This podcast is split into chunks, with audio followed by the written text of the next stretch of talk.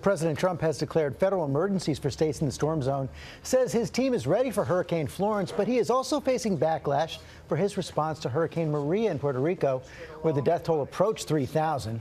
Our senior White House correspondent Cecilia Vega has a story. And Cecilia, in a new tweet this morning, the president doubling down, touting again the federal response, attacking the mayor of San Juan. George, I've got to say, a pretty stunning fight on the eve of a new hurricane on its way to the eastern seaboard. I was in the room for his comments yesterday. I asked the president about Florence and what his message is to people still in the eye of this storm, in the path of this storm, rather. He said, listen to your local authorities, get out now.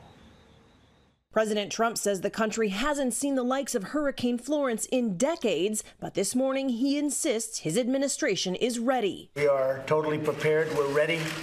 Uh, we're as ready as anybody's ever been.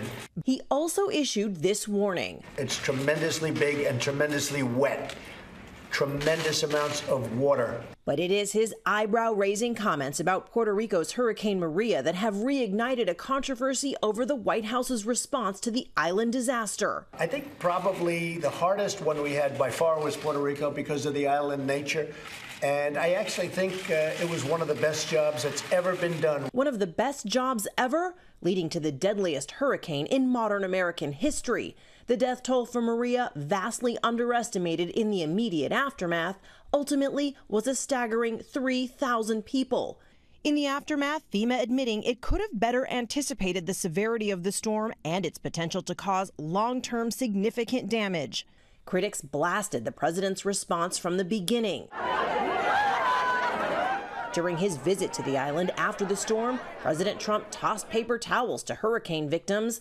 Nearly a year later, with another potential disaster looming, the president giving himself and his team stellar reviews. I think Puerto Rico was uh, incredibly successful. I think that Puerto Rico was an incredible unsung success. The mayor of San Juan telling ABC News he never got it, he will never get it. And of course, in that new tweet this morning, the president is lashing out and in a fight with the mayor of San Juan, calling her incompetent. It is not just the mayor pushing back on President Trump right now. The governor of the island, Senator Chuck Schumer of New York, of course, home to the largest population of Puerto Ricos, Puerto Ricans outside of the island, is lashing out as well. Schumer called this statement offensive, hurtful, and blatantly false. George, he says it's completely the opposite of success. And Cecilia, another Democratic, Democratic Senator Jeff Merkley is releasing documents showing that $10 million was recently transferred from FEMA to immigration control.